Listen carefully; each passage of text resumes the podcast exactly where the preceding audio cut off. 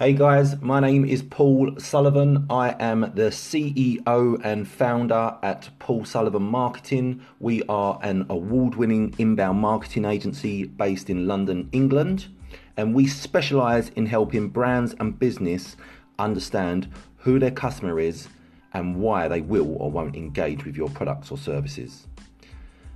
This podcast series will focus on everything digital marketing from websites to emails, segmentation, buyer personas, uh, interesting people in business, and just those general stories that are going to help other entrepreneurs and business owners transform their businesses or inspire them further along their customer journey.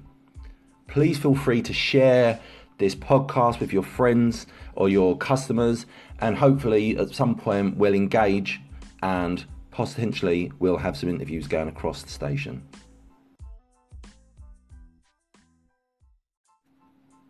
Welcome to episode one. We will be looking at buyer personas and how I can help you understand how using buyer personas will ramp up the returns that you get in your marketing campaigns. Buyer personas have been around for a long time and many companies are using them and seeing fantastic results. 90% of companies that use personas are seeing a times two in closing rates in their online sales activities. So it's something that I'd really like you to take consideration to and let me know if the way that this has been explained makes sense. So, to understand buyer personas. There is a common accepted standard amongst those practicing digital marketing to use buyer personas. Building a customer avatar or persona, however you prefer to name the profile, is imperative for continued success. The art of identifying common traits amongst your most successful clients and profiling them has been around for years now, but there are personas and there are profiles and knowing the difference between the two will ultimately determine your marketing success. However, this isn't something that I can clearly demonstrate in one short uh, podcast. So I shall be uh, creating a series of podcasts to help you identify the differences between profiling your customer and building a persona, which uh, will allow you to have further successes in your marketing. But let me explain. Before I do that, I just really want you to ask yourself a question and understand which type of person you are before we go forward. So, are you the type of person who says to themselves, I've tried that digital marketing stuff before. It didn't work and it was expensive and I found it a complete waste of time. Are you the person who read a few articles and downloaded some ebooks on marketing funnels and content writing and is still not really seeing success? Are you the type of individual who is proficient at digital marketing and has used personas before and is only seeing limited results, so you're still looking for ways to improve? Or are you someone totally new to digital marketing and you're you know you're just a sponge at the moment and you're looking for good information that's going to help you um, build solid foundations, foundations and go forward? Whatever your recognition, it doesn't really matter I'm only asking to see if you are aware of your current capabilities or understanding and just become open to learn something new. Let's touch on the buyer's journey. It's the most commonly discussed pillar of understanding within buyer persona development. It particularly focuses on who the decision makers are in the buying process for consumers of your business's products or services. I'm making brief reference to this now because most people only focus on this part of the buyer persona development process. They believe that by identifying each individual who's responsible for a choice in that process that they can create content that that person would potentially be searching for and engage with that person within the marketing funnel. The problem with this belief is that typically in companies where a number of people or stakeholders are responsible for a buying decision, the people at the top aren't the people that are going to be searching for content or products. Typically, it would be someone lower down the uh, hierarchical structure that would send a uh, request up the chain to say that they've found a piece of software that would make that person's job a lot easier or would solve a current problem that this business is having. So, you know, you need to consider all of these things, but they're not the only things that you need to consider. Let's look at the fundamentals of buyer personas pillar by pillar.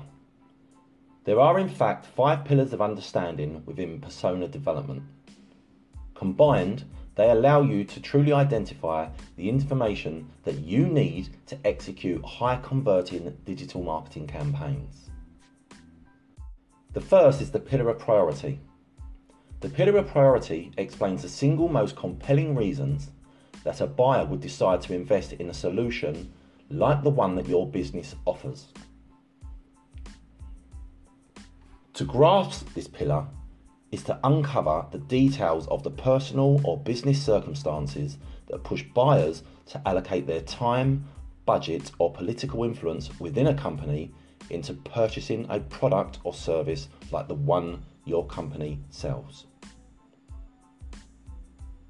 Be aware that the information you will glean is typically focused on items with a high value, as they often have a longer consideration time before deciding to purchase and you can close a sale. Think of things like cars, enterprise level software, property, things of a really high value.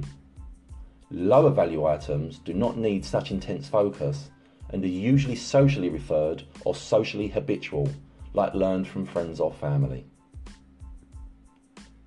You also have the pillar of success.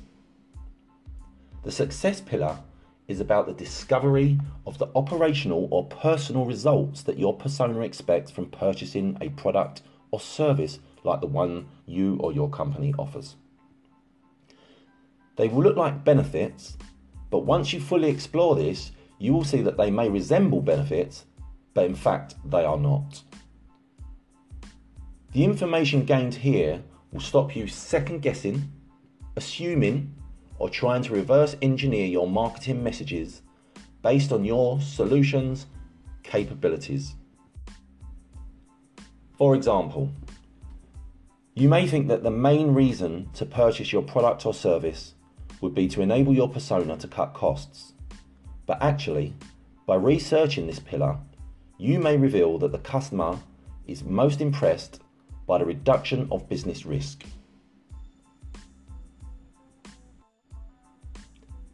The pillar of perception.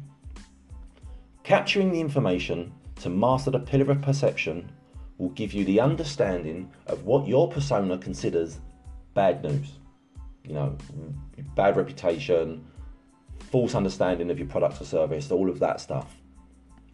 This pillar is so named because it helps you understand what prevents your persona from considering your product or service as a viable choice. It will also inform you as to why your buyers consider your rivals a better choice or why they believe that your rivals have a better approach. If you can pre arm yourself with the knowledge in advance of what your persona considers their negative barriers and also what supports that belief, you can set your marketing and sales messaging to maximum benefit. You can ultimately reassure your persona that your product or service will help them achieve their priority and success pillars. Now we come to the buyer's journey. The one part of the buyer persona creation process that all marketers are fully focused upon. As I mentioned earlier, Understanding that this pillar helps you identify who is in control or whom you have to talk to via your content at which stage of the decision making process during the evaluation of your product or service.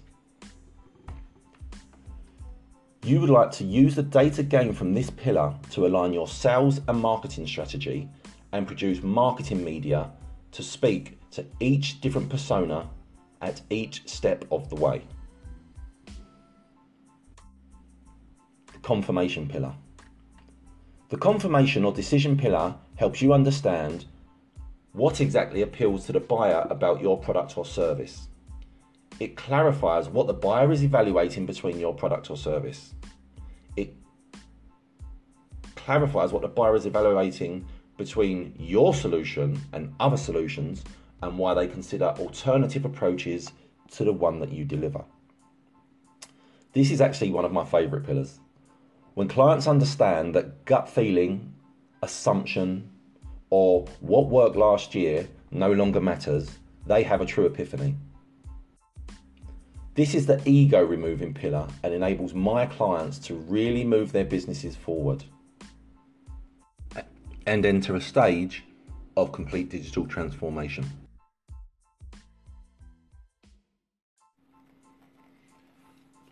So that is the five pillars of profile explained. I hope that makes sense. And if it doesn't, as I said, please feel free to reach out to me, Paul at paulsullivanmarketing.com, and I will endeavour to answer any questions you have. But I'd just like to take you back to the beginning.